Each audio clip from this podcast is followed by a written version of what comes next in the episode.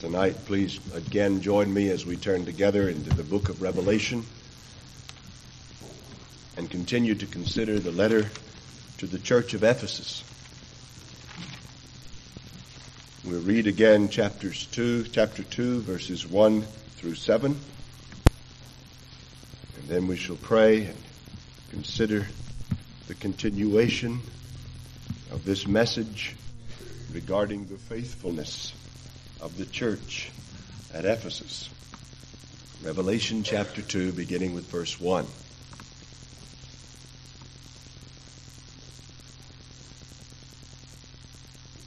To the angel of the church in Ephesus write, These things says he that holds the seven stars in his right hand, he that walks in the midst of the seven golden lampstands.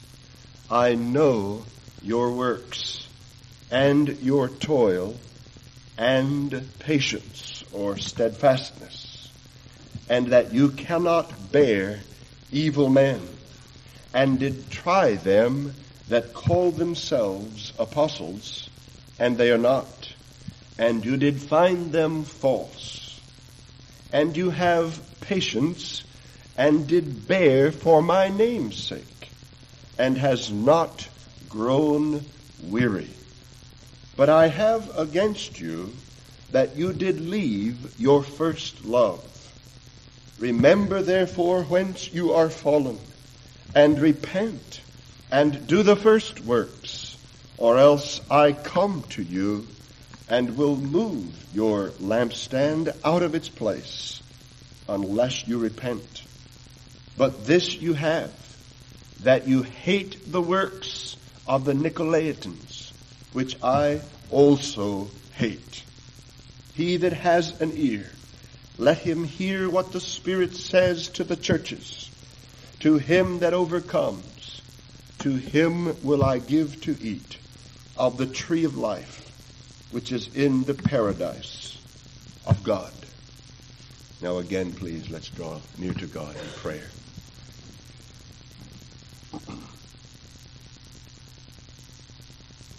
Our Father, your people meet together tonight needing a word from you, needing the comfort of a heart distressed by sin and the world and Satan. Your people desire again to know what it means to have the favor of their God upon them, to know and be reassured of your promises. Your people have need of light and sight that they may see wondrous things out of their out of your law and may correct areas of behavior and attitude that are displeasing to you. Lord, we desire to be pleasing to you. We know that in ourselves we're not. But we believe that through your Son, who is our substitute and our representative, our great high priest, that we are accepted into your presence and favor. And we desire tonight to be enabled, O oh Lord, to know that you love us by knowing that you spoke to us. We need to know the truth. We need to see your word and to love it. We need our hearts warmed, our countenances lifted. We need our sins reproved and corrected. And so our Father, because we, your children, have need, we ask you in your love for us to come and meet our need. We ask you to help us, Lord, that this will not be an exercise of cold formality or an exercise of vain ritual, that it may, we may sense the communion of Christ and the brethren as we sit under your word, that there may be a naturalness about us, that there may be unction and utterance given to the preacher, and ready hearing and ability to understand and retain given to the hearer. We pray our visitors would know that they've been in the midst of the people of God and the God of this people and that those who sit in our midst, strangers to the grace and the power of Jesus Christ, which transforms lives, that they may know when they leave the power of God upon their own souls. Oh Lord, we ask for that which we hardly know how to pray for. But we're not unused to not knowing how to pray. And it's not new to you that we know not what to pray for as we ought. But you've said in your word that your spirit makes intercessions for us with utterances and groanings unable to be spoken. And so through him, in the name of the Lord Jesus, O God, hear our prayer and draw near now in the preaching of your everlasting word. May everything said that's true be owned of you and borne to the heart of every one of us. And the results produce glory to your name and progress to your truth. Through Jesus Christ our Lord, we ask it. Amen. Now tonight we continue to consider the letter to Ephesus and the particular portion of this letter which speaks of the faithfulness of the church at Ephesus. Last time we looked at the service of the church itself as it served the Lord. And we noticed that that was characterized by an endurance and consistency in arduous service to Christ and His cause, and that it enjoyed a discernment which resulted from an application of thorough scrutiny. And then we examined the first two of the words that are listed in this letter when the Lord gives commendation to them. In verse 2, he said, I know your works. And we saw that that was the word that means all manner of labor, whether good or bad. And the Lord has his eye upon it, and he sees it, and he's aware of the labor or the work of the church in Ephesus. And we noted by that word that we saw a church occupied in the ordinary required duties of maintaining the purity of the truth in its proclamation. And then we saw the second word which the Lord employed to commend the church, the word toil. The word toil or labor. And it's the Greek word kopon. It literally means troublesome labors or sacrificial service. And from that we saw a church which was marked by its tenacious adherence to the integrity of the truth in its practice having been commended for maintaining the purity of the truth in its proclamation, the Ephesians are now commended for their tenacious adherence to the integrity of the truth in its practice. They are not only proclaimers of the faith, but guardians of the faith. They discerned those in their midst who were not true to the faith. They tried them they did not pass judgment before they learned the facts. It was a fair trial, and they found them not true. And they would not tolerate them. The Lord says, You cannot bear those that are evil. And then we saw further down that they hated the works of the Nicolaitans, which the Lord Himself also hated. Well, tonight I want us to go further and consider the, the third word in this commendation of the Lord, the word patience, literally steadfast endurance. This is a word from the Greek hupomone, and it means literally to abide under.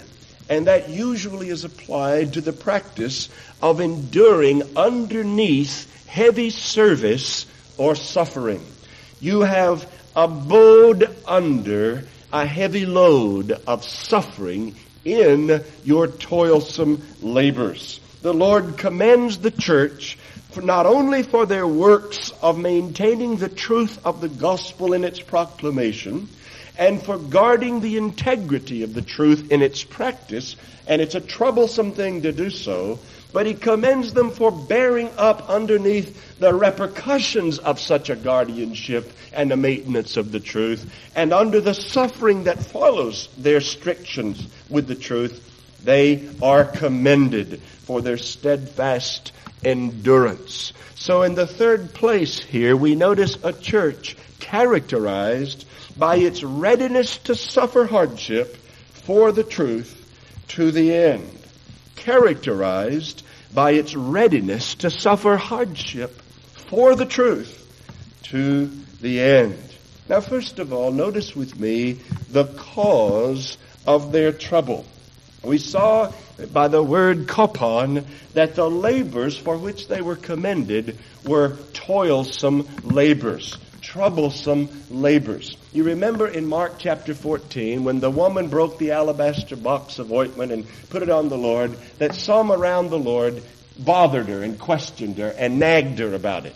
They didn't like the waste of that money on Jesus in such an impractical display of emotion. And remember the Lord looked at them and said, why do you trouble her? And the word's the same. Why are you bothering her? Now their labor was a bother. It was not the ordinary erga or works that a church ought to do all the time. The labor was toilsome and troublesome. The very thing that they had to do for the Lord in guarding the faith was tough to do, inconvenient, sometimes dreadful. And the re- results of that kind of extraordinary toil, the sweat of the brow kind of ministry, was that they were suffering for what they had done. And now we notice that they're characterized by a readiness to suffer hardship for the truth to the end. What is the cause, though, of this suffering or this hardship or this trouble that their troublesome labors have brought about? And I've simply summed it up into two ways. First of all, there was a reaction to them by those who had been tried and convicted of not being true to the truth. You know the nature of those who claim to be apostles and are not, the church tries them, finds them not what they claim to be, and removes them. What do you think those guys are going to do? Quietly go away and cause no trouble? Do you think they're going to just disappear into the woodwork? Do you think they're going to say, well, we made an error in judgment. We so thank you for noticing it and helping us out. We'll sit here quietly under the ministry and we'll submit ourselves to the life. That's not the way of false prophets. The false prophets try to steal sheep. They try to spread discord. They try to lie to people. They try to keep their power base or to remove it and drag others away so that they can establish it in another place. There's no doubt in my mind that implied in this very progression of commendation is the fact that these people were suffering as a result of their unwillingness to bend an inch or to bear an ounce of this unworthy teaching and practice. You see, it's a, a direct result of their steadfastness in the truth and their rigid labors in guarding the truth that they're caused to suffer. People don't want such a labor. People don't want such rigid application of truth especially those that have been pawning themselves off as true people and who are not. When the rigid application of a guardianship of the truth is applied to them, they are shown up for what they are. They don't want such to be done. Now, if they can keep a church ever from getting to that level of rigidly applying the truth, if they can sort of keep the ministry from thinking that it's supposed to maintain a good conscience before God and men, if they can uh, pawn the eldership off to a concept that says, don't bother with people in their homes, don't bother with people's private lives, you have no right to meddle with the private lives of the church, don't worry about how they discipline their children. Don't worry with their private devotionals. Don't worry about the relationships between husbands and wives and wives and husbands. Don't worry about the gossip that goes on among the church members. All you do as a pastor is answer questions brought to you by the membership and preach to them when they voluntarily show up in public. That way the Spirit of God will take care of all the problems. Well, I submit to you, if that's the kind of eldership that you had, and if that's the kind that is normative, the Spirit of God has failed to take care of all the problems in the history of the church. It doesn't work that way. Christ put elders and pastors over churches for the express reason that people are prone to be led astray and blown away by every wind of doctrine. And when lying and deceitful men come in to lead the flock after them, as is the case in Ephesus, as was prophesied by Paul, you might well expect the whole flock to be deceived. There are several reasons that they're deceivable, but they're going to be deceived unless there are other men who are so faithful to the truth that they'll not let the gainsayer or the liar get by with what he's doing. And so those other men are supplied by Christ to stand for the truth and guard it, and somebody has to go in the process. Well, that very thought sends shudders through the false apostle. The false apostle doesn't want to be found out. He doesn't want the searchlight of the gospel and the law of God to be shined upon his heart. So he tries to twist theology. He tries to change the rules. He starts with a, with the approach of church life and he wants to minimize elder rule. He'll call it elder rule, but when the elder starts ruling his conscience, he doesn't want to have any part of it. When the overseer looks at him and asks the searching question of him, he begins to get uneasy. Well, if that doesn't work, he'll go further. He'll change the theology of the Bible. He won't want to preach the law of God. He'll say things like, we're under grace. We're not under the law. Or, the law doesn't apply to Christians. Or, we would be legalistic if we began to require of the church certain types of behavior. For instance, does a church have a right in its constitution to expect its members to attend all the stated meetings of a church unless providentially hindered at the cost of their membership? Does the church have a right to tell people that they have to go to church? Is not that violating your conscience? Shouldn't you get to make that decision all yourself? Well, there's two different questions there. Yes, you should be able to make that decision for yourself. But the decision is essentially, do you want to be a member of the church or not? It's not a pure decision of whether you want to go to church or not. It's a question of whether you want to be a member of this church or not. Because if you do, this church requires that. And under those terms, the church not only has a right, but we believe a biblical mandate to require such of the members of Christ. For those who forsake the assembling of themselves together in the book of Hebrews are called apostates. They are not to be considered among the people of God. So we're not to consider them among the people of God. Does a church have a right to expect of its membership and require of its membership that they be separate from the world in their practices and values and attitudes?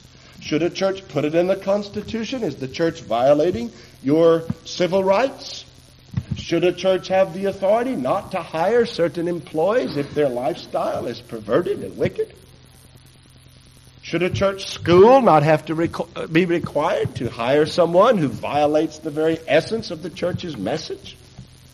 Well, according to scriptural terminology, yes it does. Now it's interesting in our culture that many evangelicals are leading a great political fight today to stop Washington from imposing upon us a civil rights law that some have believed is going to require churches and church institutions to hire homosexuals or anyone else and not be able to deny them in employment in the church because it's a denial on the basis of sex, which has been, by the way, gradually brought in as a as an employment term through the last 20 or 30 years in our culture. And now sexual preference in some courts is being interpreted to include sex, to be involved. Well, those evangelicals are fighting hard to deny the government such a privilege to make such a law under the guise of the separation of church and state. The question is, though, why do not those very evangelical churches practice the kind of rigid adherence to other areas of morality and theology that they want to practice at that point? Why do they allow church members to stay on their church rolls who practice such things? And not want the government to have a right to say you must hire them. While they call these people, or let those people call themselves Christians, I'm a member of so-and-so Baptist church. Here's the way I live. Everybody knows it. I haven't been to church in two years, but I'm considered to be an inactive member. Now, does the church have an obligation to deal with such and not to tolerate such? Well, I submit to you that the Lord Jesus Christ is commending the church at Ephesus exactly for that thing. What it means when he says you cannot bear them means they don't have any comfort in place among you. Unless they change, they don't fit in. And you won't let them stay there. You won't tolerate such behavior. My Bible speaks of men in the church at Thessalonica who were lazy who spent their time going from house to house, having meals at other people's expense, talking about the second coming of Christ. Spiritual, pious men loved to talk about the scriptures, especially if you had a new chart about the future, but not working, called busybodies. And the apostle Paul says they are disorderly men. And he says to the church, you are not to have anything to do with them. Withdraw social contact with them. Don't treat them as heathen. Admonish them as brethren, but do not allow them to feel that that behavior is acceptable in the church. Now, if they were to persist in that kind of thing and become radically opposed to the church's discipline, you might well have to go further in your discipline. But the Lord is commending Ephesus for the application of a spirit of intolerance for certain practices and certain teachings. If the Lord commends it, brethren, let us be very careful that we don't condemn it. And you need to understand reality in this church tonight. There are those among even Reformed Baptists who do not believe a pastor or a set of elders has the right to apply these kinds of principles to people in the privacy of their homes. If they know that something's going on between a husband and a wife that's not Christian and not right, they would deny the elders the responsibility and the right to deal with it with any authority as being none of their business. As one said to me, it's none of my business what God's people do in the privacy of their own homes. Well, I understand that that issue is a very touchy issue, yes. If he means that the, if we mean by that that an elder would have some sort of right at two in the morning to stick his head in the window of your house and to snoop around your house, I think that might be a dangerous precedent to set. An approach that might be highly questioned. But the question is not how that kind of right is exercised. The question is, is there such a right? And the answer is that the Lord commends a church for not bearing those evil men, not tolerating them. So understand that our Lord is commending a church who has not been tolerant of men who love to be tolerated. And as a result, we believe that those men were causing problems and persecuting and causing difficulties for the church as it always is in history. But the second reason that there was a trouble and a suffering as a result of their stand is related to this, but it's also extended beyond it.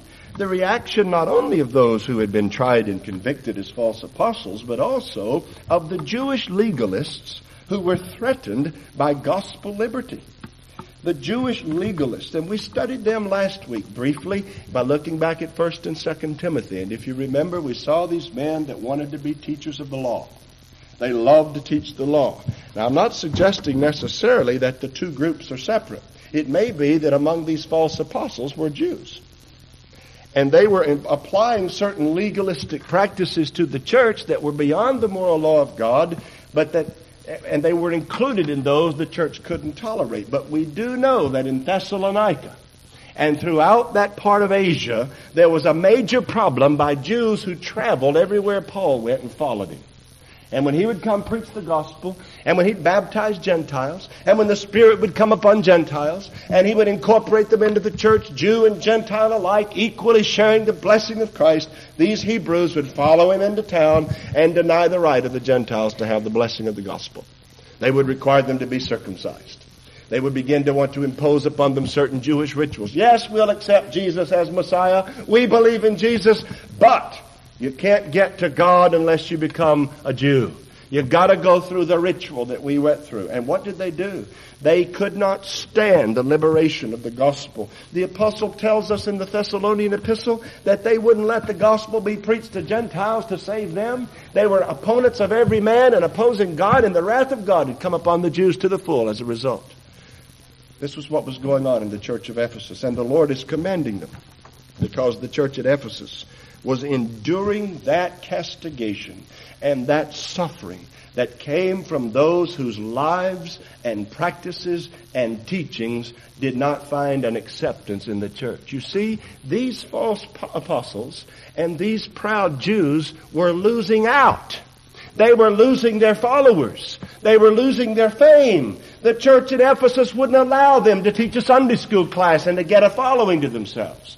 The church at Ephesus wouldn't allow them to sit on the platform and look like big shots. The church at Ephesus wouldn't give them a high profile. They denied them that privilege because of their unfaithfulness to the truth. So what was the result? They wouldn't stand for it.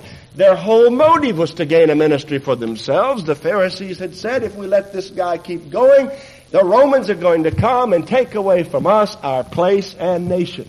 That's all they cared about. The kingdom of God is irrelevant. It's our place and our nation that we want to preserve. We'll eliminate God's Messiah himself if the threat of our place and our nation comes to bear upon us.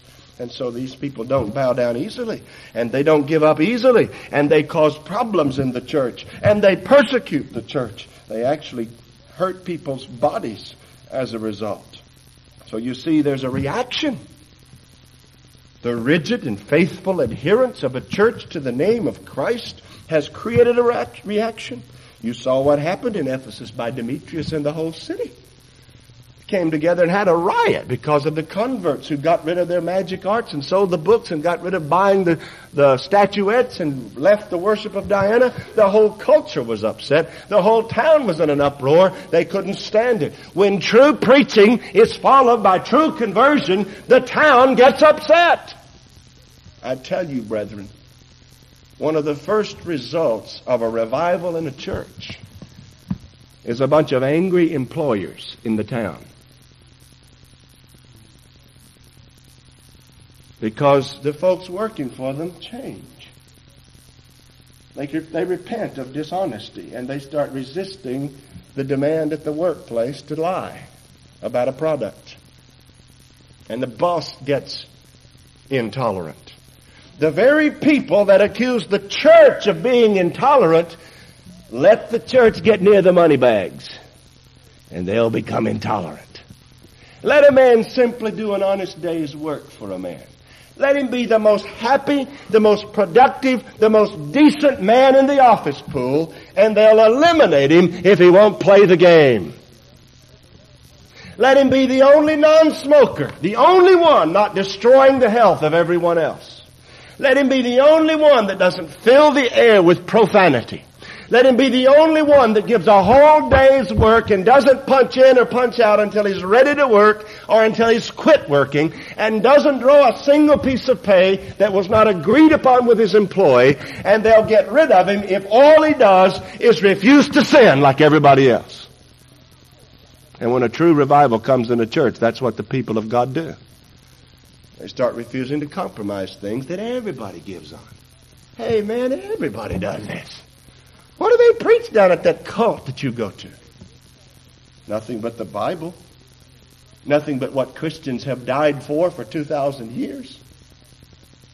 The fact that we haven't been called upon to lay our lives down, we've not resisted yet to, to blood striving against sin, does not mean that the striving and the fighting is not the same and that the cause of the battle has changed. Oh, these people had trouble. But the Lord commends them for their hupomone, their bearing up under the suffering. Now I want us to look at 1 Peter chapter 2 for a minute, to look at the biblical doctrine of suffering for righteousness. I think it's important for us to understand clearly what God's view is about suffering.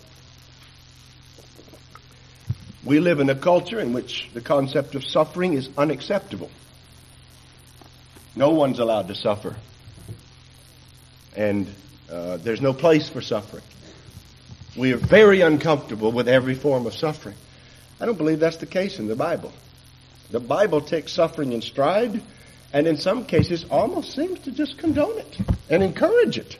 It's expected, it's here, there's no mention of getting out from under it.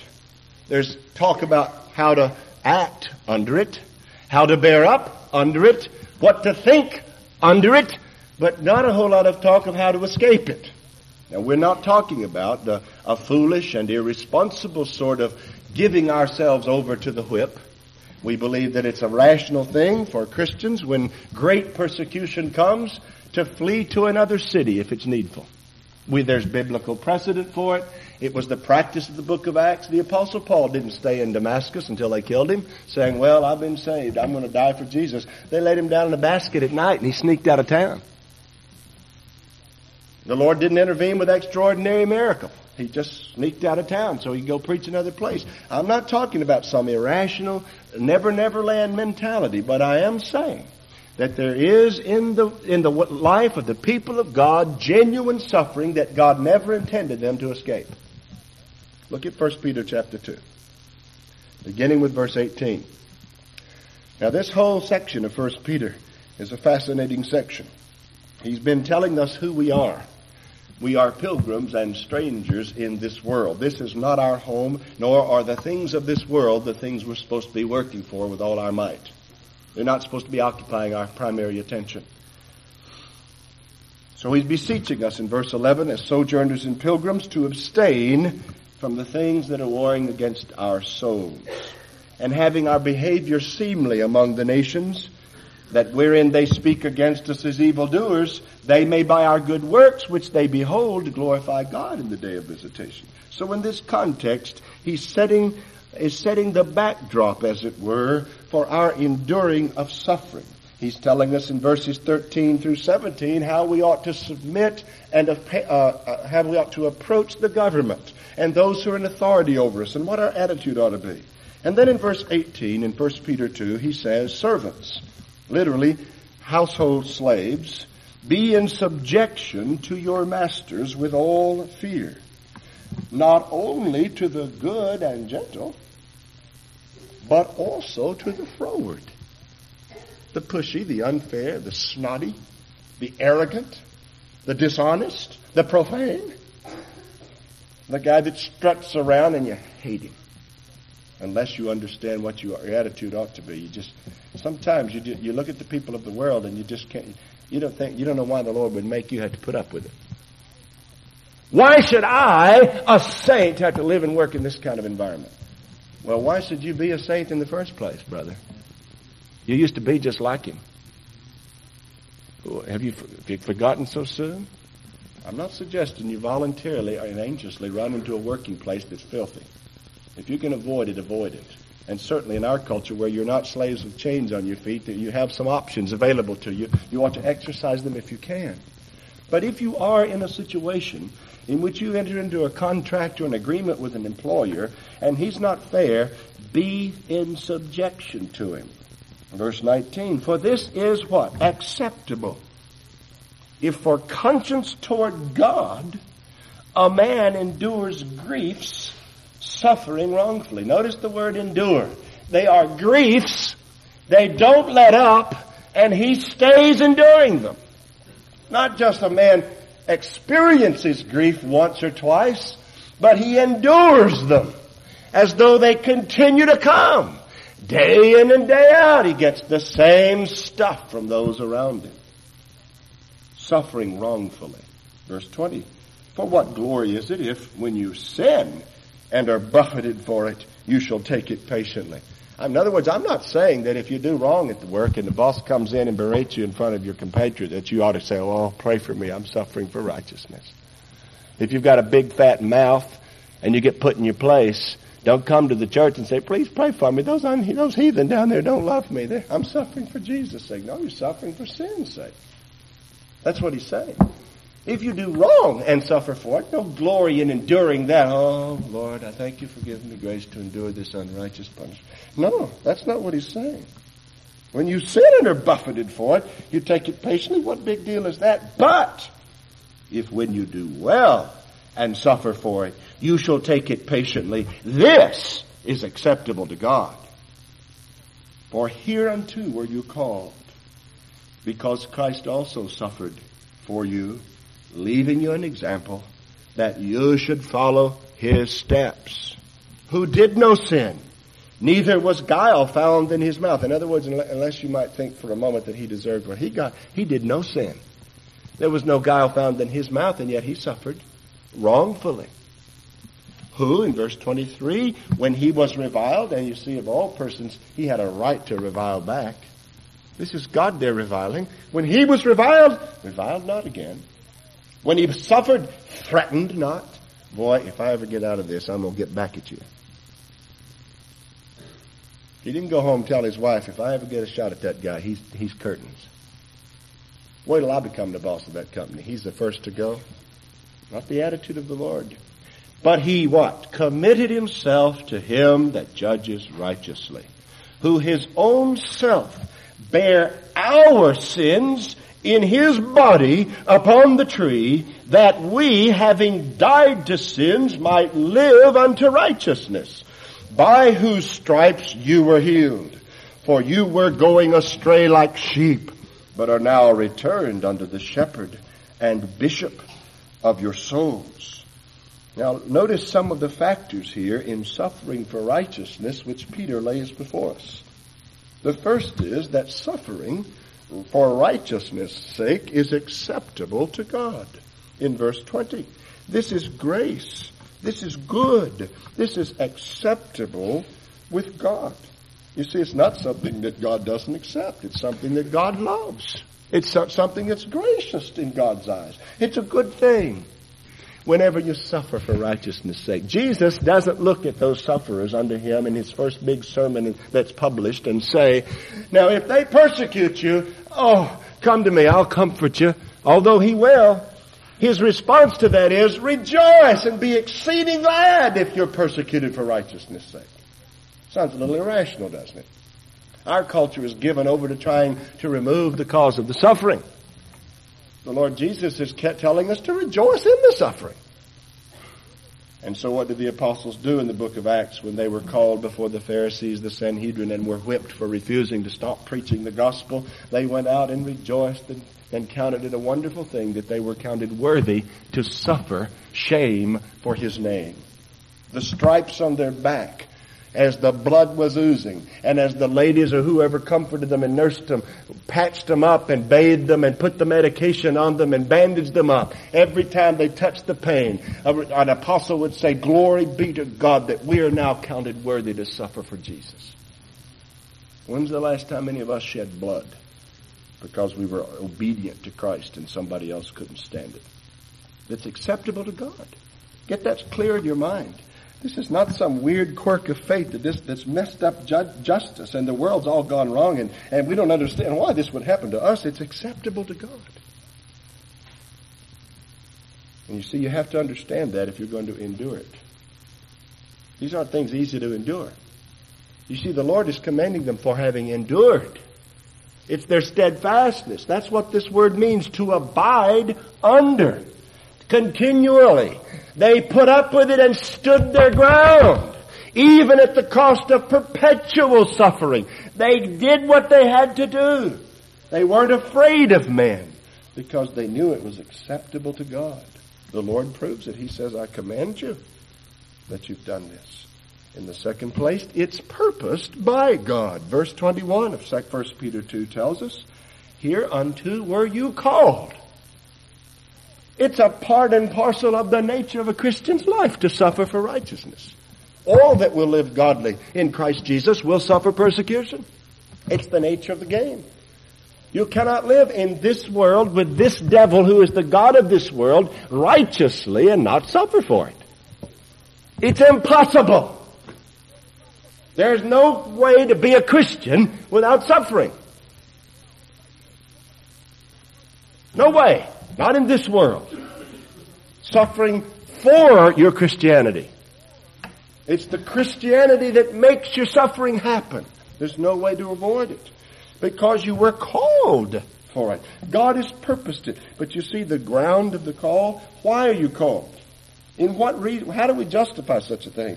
Because, in verse 21b, Christ also suffered for you. Now what's the connection between being called to suffer and Christ suffering for us. Because we were called into the fellowship of God's Son. And you cannot enjoy the fellowship of God's Son without entering the sufferings of God's Son. You cannot know the benefits of the cross of Christ unless you take up your cross and follow it. Do you understand that?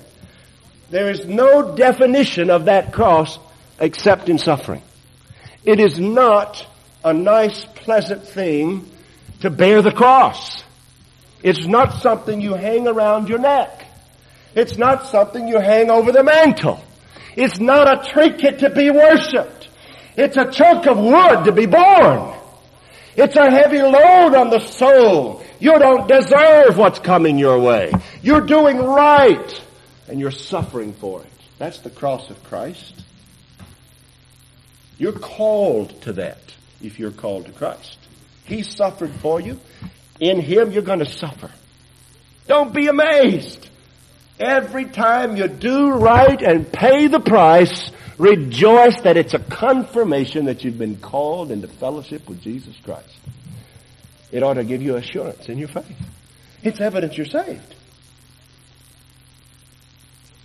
You see the point? When they get mad at you and lash out at you and tell you you're intolerant and tell you you're unreasonable and tell you you're legalistic, now we were, we're assuming you're not being unreasonable. You're not being obnoxious. We're assuming you're gracious and consistent and you're not blabbing your mouth. If those things are true, that you're righteous in what you're doing, and they lash out at you, endure it, rejoicing in it, because you were called to it. And it's evidence that you belong to Christ. He suffered for. And that's the third thing to notice about it. You have an example for suffering. In verse 21, the Lord Jesus suffered for you, leaving you an example.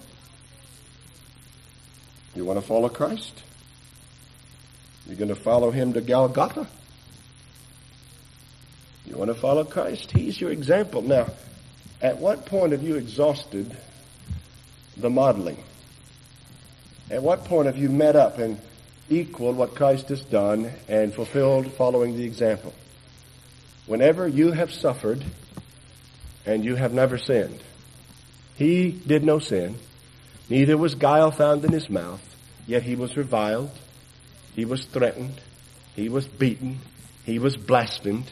What was his response? He took it all without a word, without a threat.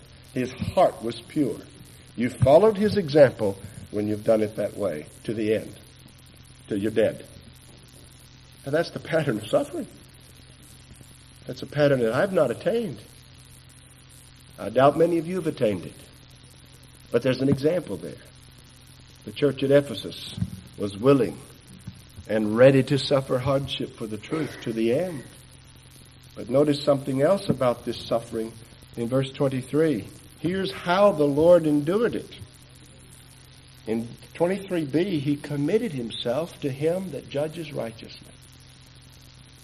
You see, the Bible is not saying to us that there's no justice. And you're just going to have to bear up under that stoically and say, well, the wicked will get by with this. There's no justice. I'm not supposed to say anything back to you, so you're going to.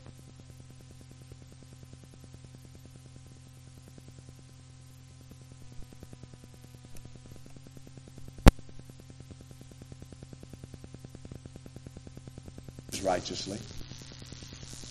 And vengeance is mine, says the Lord. I will repay, saith the Lord. Give place to wrath and commit yourself to him who judges righteously. The day will come that if those people are doing wrong, God will require it of their hands.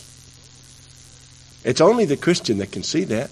It's only the Christian that can endure, endure unto the end knowing that God's word is true because he sees it by faith. It's only the Christian that can wait and wait and wait and wait. I just finished reading the life of Joseph. What a picture of this. What a story. Uh, what a, what a classic picture of this. A man who never got anything done to him right from his youth up. His daddy loved him above the others, but the others hated him for that. And from the time of his youth, his brothers were after him. They finally got his goat, threw him in the pit. The Midianites took him, sold him into Egypt. Potiphar gave him, and but Joseph was fair. He was good. Potiphar saw it. Potiphar set him up over his house for a long time, and then Potiphar's wife messed him up lied about him, accused him wrongly. What happened? He got put in jail. How long? We don't know, but at least two years. Probably two years plus some. And the, the guys whose, whom, whose dreams he interpreted in the jail forgot him when they got out. But finally, in the long run, the butler remembered when Pharaoh had a need. And again, Joseph was set up. And finally, end up being the blessing to his brethren in the end. The life of Jacob, 20 years with Laban who changed his wages ten times. robbed him, cheated him, lied to him, gave him the wrong wife, deceived him. 20 years. And all through that, God kept prospering him and blessing him because he waited on the Lord. Finally, Joseph says those classic words in Genesis when his brethren come to Egypt and they say, We're sorry, we're sorry, we're sorry, we did what we did to you. And Joseph said, You meant it for evil, but God meant it for good. That's how God could, Joseph could handle it all that time. He understood that God judges righteously, and whatever God has done is good, and it's for His glory, and that's all I care about. And if God needs to put things right in our behavior, He'll do it sooner or later. I don't need to bother, bother with it. I'm where God wants me. Here's what Jesus himself did. He committed himself to him who judges righteously. So as a sheep led by his shearers is dumb to the slaughter, he opened not his mouth. Brethren, you know what the problem is? We don't remember our Bibles under pressure. We forget. The pressure comes and we forget. Little verses of Scripture, they're not there. And then we blow it. Then, next Sunday, we hear the verse preached. Or we read a book, or somebody. May... What we've got to get to, and where we're not yet at, is the point at which the Bible so oozes through our blood, veins that we don't forget it under pressure. We got to get these kinds of principles so filled up in us. Let the Word of Christ dwell in you richly. That when the crisis comes, we don't panic and forget. We commit ourselves to God who judges righteously. Pastoral counseling would be cut 80% the day that happens crisis at home would be cut in half. The length of the crisis would be cut in half because the panic wouldn't follow. All the stupid words wouldn't come out of our mouths that we have to retract tomorrow when we think get clear and back up and remember the Lord hasn't let us down. You have an example who committed himself to God. He trusted in God, even Sarah.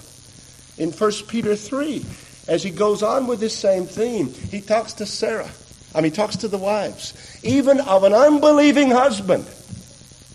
How is he going to believe the word? He doesn't believe the word. And the explicit instruction of 1 Peter 3 to the wife is, they obey not the word, let them without the word be gained by the behavior of their wives, beholding your chaste behavior coupled with fear whose adorning is not on the outward of the braiding of hair, wearing of jewels of gold, putting on of apparel, but the hidden man of the heart, an incorruptible apparel of a meek and quiet spirit, which in the sight of God is of great price. Not always having a snappy remark to correct your unbelieving husband when he puts you down. Not always bringing a Bible verse and nailing him with it whenever he does wrong. Not always reminding him of where he's unjust. Shut your mouth be meek and quiet. That's the directive to a Christian wife who's living with an unbelieving husband if she wants to win him. Well, that seems very unfair, but notice what he does. In verse 5 of 1 Peter 3, after this manner aforetime the holy women also who hoped in God.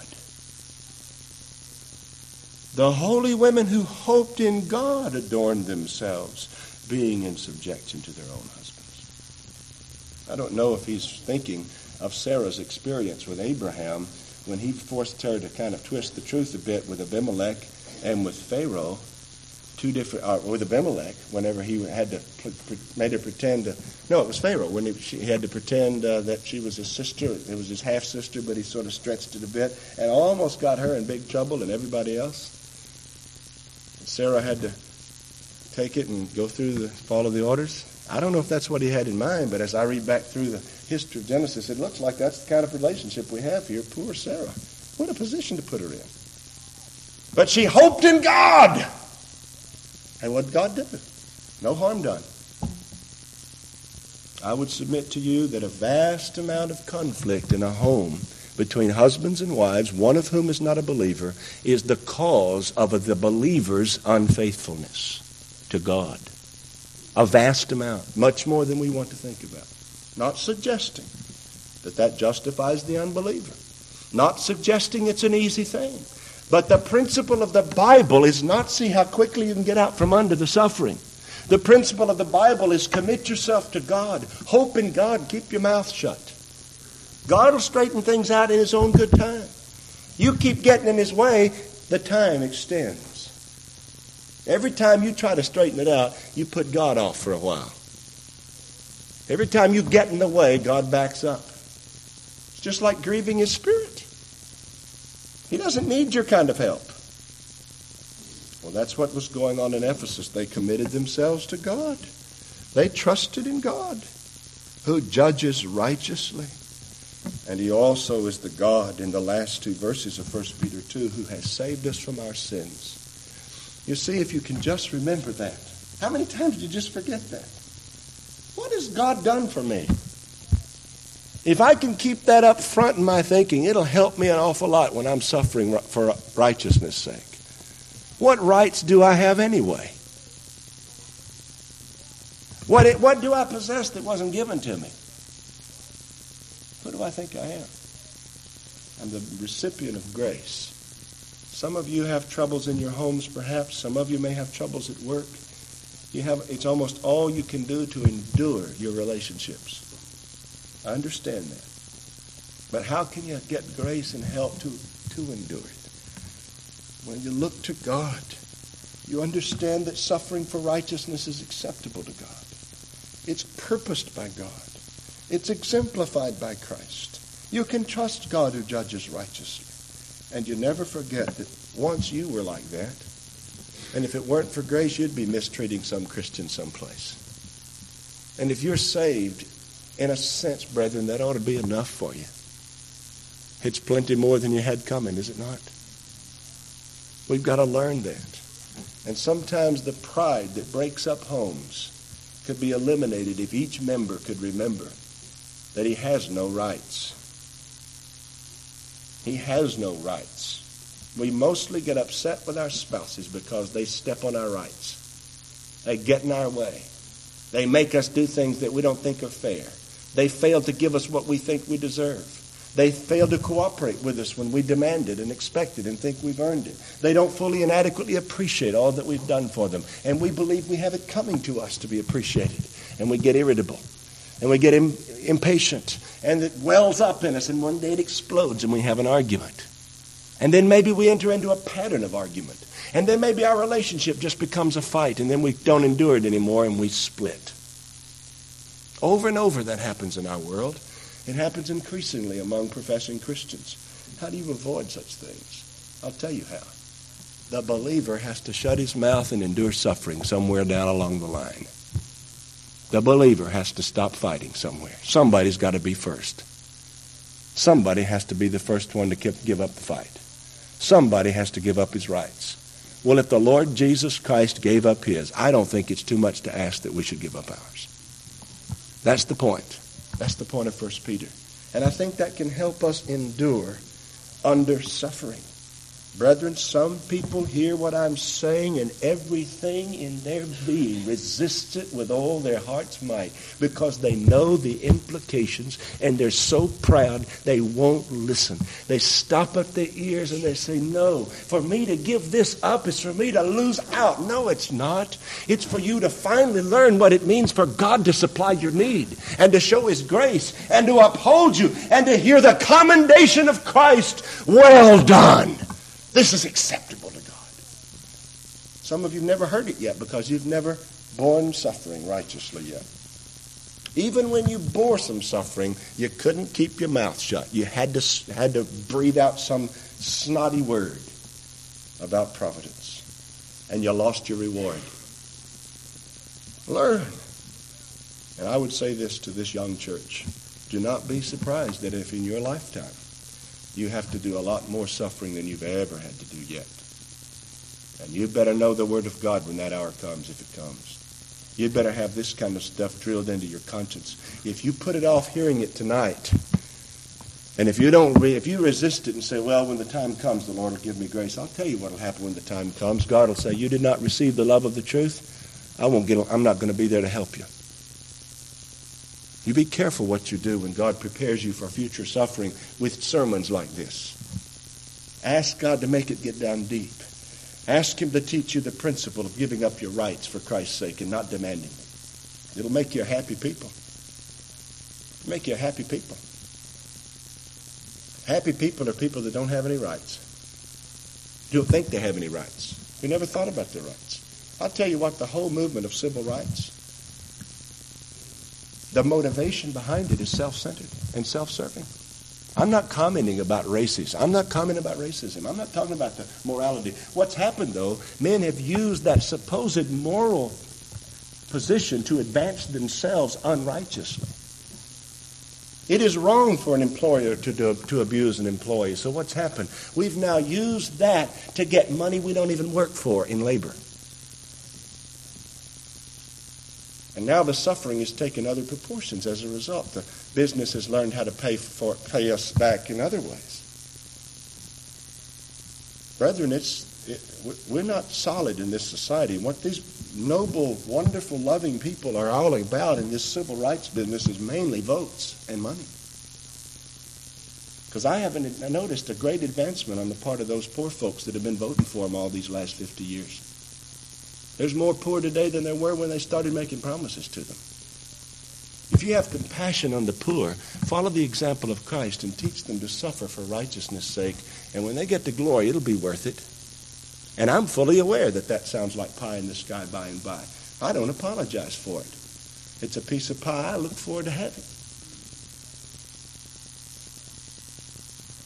Don't let the world cow you down from biblical truth and biblical example and biblical practice because of some perceived morality that those who love immorality claim to be practicing. The church at Ephesus, I believe, understood enough of this to get the commendation of the Lord. You have been steadfast. You have borne. You have not grown weary. You have endured under the pressure. But notice finally this. Not only the endurance under pressure and the suffering for righteousness' sake, at the cause brought about by the reaction of those whom they wouldn't tolerate. But notice the motive for their endurance. The Lord says, verse 3 you have patience and did bear for my name's sake. It's interesting how that the name of Christ is the cause of the problem in the first place. If it weren't for the Lord Jesus, we wouldn't suffer. If he hadn't given us the law of the Lord's day, we wouldn't have people mad at us for not working on the Lord's day. We wouldn't have professing Christians around town condemning this church because we won't let our church go out and go to the lake on Sunday without coming under some sort of admonition. There are folks that won't come to this church because of our rule on the Sabbath day. That's the only reason. They love everything about the place, but they don't like the way we handle the Lord's Day. It's too strict, it's too rigid. There are people that come visit from time to time, but they'd never present themselves for membership because they're not willing to give up the restaurant on Sunday night. They're not willing to give up the football game on Sunday afternoon. And they, are not even presuming to present themselves for membership because of that. If it weren't for the Lord, we wouldn't have that problem. We could fill this place up. We've had a lot of visitors who would have stayed and joined if the Lord hadn't made the rules the way He did. You see what I'm saying? It's the Lord that causes the problem, but it's the Lord that helps us in the problem. You see, it's because of our righteous stand in the name of Christ, for which they hate us and persecute us and speak evil of us. The reputation of Christ is at once the cause for and the encouragement in our sufferings for my name's sake. See, that's what makes this so commendable. Not just the endurance, but the reason for it. For my name's sake. You endured. You put up with it. You stayed when it seemed that you couldn't endure another minute. But you stayed. Why? Because you love the name of Jesus. For my name's sake. You knew what the consequences would be if you fell under pressure. If you let your weariness make you quit. You knew the cost. For my name's sake. It is by the strength of the one whose side we've taken that we're enabled to endure the sufferings that follow taking his side. That's what makes it so commendable. They did it for Jesus' sake. You live for Christ, you'll get the commendation of Christ. Or quickly, let me draw out some implications summarized from both of these last two messages. In the first place, notice this that the work of openly and firmly resisting the teachings and the teachers of error is a tedious and difficult work. And it is one in which the church is apt to fail because it's so hard. It's not easy to stand up against those that would kill the truth and kill its practice. Brethren, it's, it's a full-time job. It's house to house. It's public. It's private. It's diligence. It's the Word of God. And the men of God have to live up under it. And the church has to strengthen them and support them and stand behind them in it. You see, the Lord speaks to the whole church at Ephesus. He's addressing it to the angel, the pastor of the church at Ephesus, but he's commending the whole church. So there's a both and here. Pastors lose their ability to enforce truth and keep it if the people aren't with it, and if the people won't suffer with it, and if the people deny it. If what we preach tonight you deny tomorrow, it undercuts everything we do. Just as if what I preached, if I denied it in my practice tomorrow, I would undercut what I said. If you, if anyone in this church goes out tomorrow and cusses out your boss or somebody working with you, you have denied the sanctity of this church and what it's supposed to stand for. You're no different from the rest of those churches. If you go out to your workplace tomorrow and lie and cheat a bit, and they see you do it, or if they watch you ogling on the dirty pictures, if you do the same thing the rest do, you can undercut everything we preach. Just as much as if I did it. Unless you want to live a life in which you don't tell anybody where you go to church. And live like that? Or you're ashamed? The work of openly and firmly resisting the teachings and the teachings of the teachers of error is tedious and difficult. Church is often not up to the task. Why? Because those folks that are like that are subtle and they're usually popular. Hard to get them. Second, they're powerful. They usually have a power base. They usually come in sneakily and they build the power base before they pronounce themselves. The man of sin is going to be revealed a long time after the mystery of iniquity has been at work. He's stirring and sowing and gathering together the battle, the people for the battle, and then he, announce, he declares war. They don't normally come in and say, now we're going to start a new religion in this church. I'm going to preach a different doctrine. I have a few practices that are different from one. No, no. They come in pretending to believe the same things and practice the same things. And suddenly they go from house to house and privately get people after them. They get the affections of people. And before you know it, off they run. Thank God we haven't had that happen here. I'm thankful that God spared this church, but that's the nature of the game. And if a church is going to undergird that, a church is going to have to know it's going to be a hard and tedious task. Men are powerful. They're unscrupulous, and they'll lie to retain their influence. I want you to notice quickly back in Revelation 2. In six of these seven letters, I know you all thought I was about to quit. I'm going to keep you five more minutes. I hate to do that to you, but I want to finish tonight. In Revelation chapter 2 and chapter 3, in six of the seven churches, there are those who are liars, spoken of. In chapter 2, verse 2, there are those in Ephesus who call themselves apostles and they're not. You see that?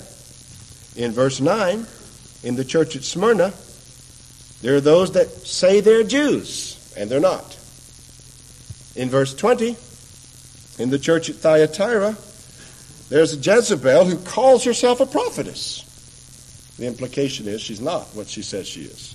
In chapter 3, verse 1, in Sardis, you have a name that you live, but you're dead. You got you're lying about what you are and what your condition is. In verse 9, the church at Philadelphia, I'll give to the synagogue of Satan and them that say they are Jews and they are not. And in verse 17, you say in Laodicea that you're rich, but you're not. In six of the seven churches explicit statements to people who are pretending and deceiving themselves and others that they're one thing and they're not that. That whole theme of dishonesty pervades this thing in these churches. And it's not surprising that the nature of these wolves is that they come in sheep's clothing, but they leave wolf tracks. You keep an eye on the tracks, and you'll understand the character. But you see, that requires a scrupulosity and a scrutiny in a church. That requires a tediousness in a church. You've got to stay on your toes. You've got to know the Bible. You've got to be discerning, or you'll miss it, and they'll sneak off with some of the sheep. So this work is tough. We must be prepared for it, and we must all together pull to make sure that we guard the propagation of the truth in its purity and the practice of the truth in its integrity. In the second place, notice this low doctrines and loose morals are intimately connected. Low doctrines and loose morals are intimately connected, and there are two sides to it. The first is this the conscience that is not wounded by false doctrine is not tender enough to be hurt or alarmed by unholy practice. Do you hear that? The conscience that is not wounded by false doctrine who can let things be preached that aren't biblical and true and not be offended, is not tender enough to be hurt or alarmed at unholy practice. Reformation in doctrine always leads to the excision of sinners and sin in a church. If you don't get to that, you've really not come to understand truth. Doctrine hasn't been reformed, not thoroughly, until sin starts leaving and sinners start getting changed or getting out. If you disregard Christ as a teacher, you're going to forget his authority as a king. And you're going to lose the power of Christ to save you. If what he says doesn't bug you, and if you don't know what he says enough to sense it when somebody's lying about what he says, then he's not able to do anything for you because if he has no authority as a teacher, he has no authority as a king. Your conscience, if it can allow false doctrine, will also allow bad practice. And that's why that the two go together. In every church you'll find where their doctrine of God, their doctrine of man, their doctrine of salvation, their doctrine of the church is faulty, you'll see the church filled with all manner of bad people calling themselves Christians and getting by with it. Doctrine and practice are, are connected intimately. But see, the second side is loose morals often are the root of the bad doctrine. The bad doctrine comes in, people follow it, and then people start living bad. But on the other hand, a lot of times the reason they're susceptible to the bad doctrine is because there's already a problem in the heart in their practice. Now that is so clear that it's, I hesitate even to recite the text, but you remember Romans 1? They knew God. They did not glorify Him as God. So God gave them over to a reprobate mind to do those things which are inconvenient. Well, why did it? Why did they not glorify God? They did not like to retain God in their knowledge. Why? Because there were certain practices which this God wouldn't allow. And they were bent on those practices. So they refashioned God into a God who would allow and encourage those practices. Why worship Venus, the goddess of love? Because she's in perfect harmony with temple prostitution. That's why. And the God of the Bible's not. What was it that God called Israel when they went off to other idols? A harlot. What was it? Adultery. Why does God select that kind of imagery to describe idolatry?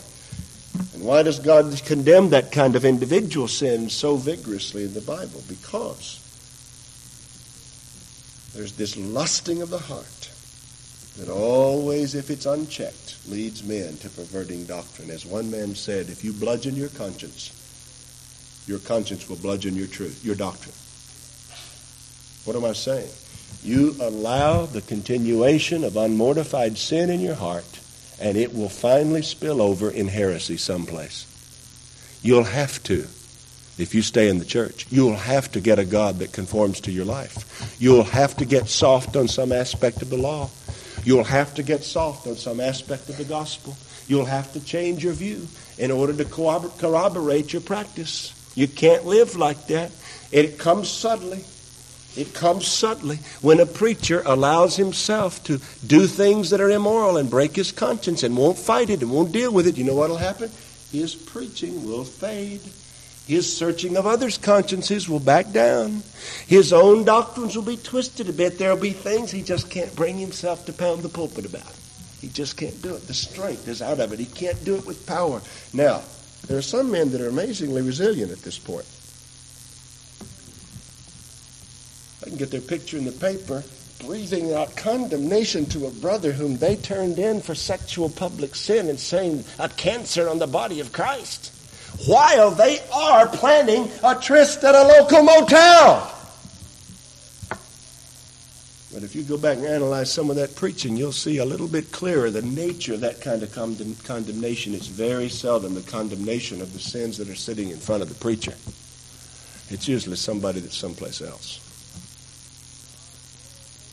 Loose morals. Romans 1 is a classic example. 2 Peter chapter 2 is another. And I think I'll not have you turn there but some other time turn and remember 2 Peter 2 describing the false apostles and false preachers, false prophets, verses 2 and then verse 13 and following. He talks about lasciviousness and lusts, and through much wantonness they entice the souls of others and get them to believe the false doctrines, even denying the Lord that bought them. How do you get somebody to deny Christ? You appeal to his itchy ear and he'll heap your kind of teaching to himself after his own lusts. 2 Timothy chapter 4. They'll not endure sound doctrine, but will heap teachers to themselves after their own lusts. They'll go find the preacher whose preaching encourages or at least allows their lusts. 1 Timothy 6 tells about those same men in Ephesus who through love of money the lusting after things and materialism led astray a whole people and pierced themselves through with many sorrows. You can't separate doctrine from morals. They're intimately connected. And at the root of much false preaching is false living. Because men's minds are going to change God into an image that fits their lifestyle. One of the truest evidences of a regenerate heart is a man who refuses to bow and change the truth, even if it condemns him.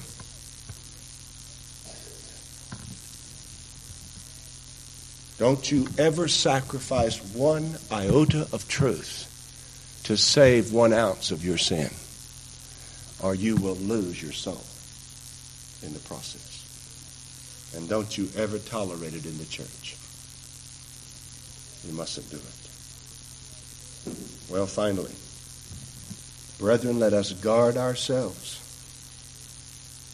against bad teaching and bad living. And let's guard our children. Christ hates both. And we're going to have to do a better job, I think, not to expose our kids to all that this world is offering. We're going to have to probably be considered very narrow you know what the primary accusation against the early Christians was in Rome? They were antisocial. You know that?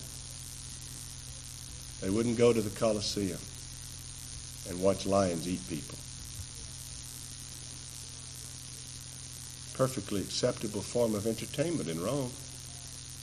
Popular form of entertainment. Built big coliseums to do such.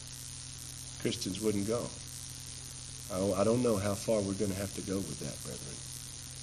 But I know that whatever it means and whatever it takes, we must guard us and our children against false living and false teaching.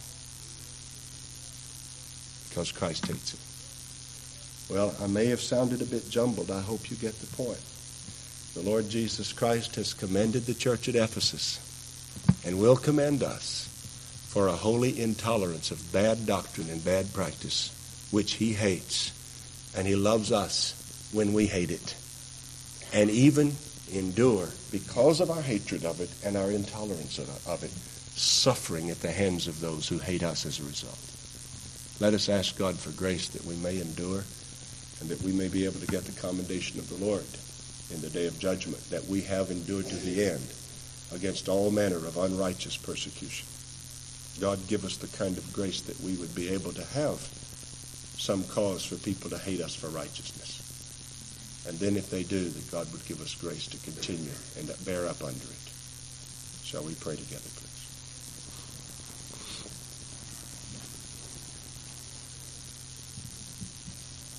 Our Father, we are unable to teach adequately that which you have given to us. We're unable to understand it. We just ask for mercy and grace to translate it to our hearts and conform our hearts to it that we may please you in our living. Oh God, we do ask you for grace, for a holy intolerance in our own hearts, in the hearts of those with whom we have authority and influence, and in our church. Every picture of ungodliness and every sound of untruth. And we ask you to help us, Lord, that if our stand brings upon us any form of suffering, that we may have grace to endure it gladly because we do it for your name's sake. Lord, of all things, let your name be in this place and never be slandered. Receive our thanks that you have helped us and preserved us and been merciful to us. Oh Lord, help us not to forget you in the heat of the moment. Give grace to us. Teach us the word of truth. Make us a pure church. We ask these things to the glory of our Savior, the Lord Jesus Christ, in whose name we pray. Amen.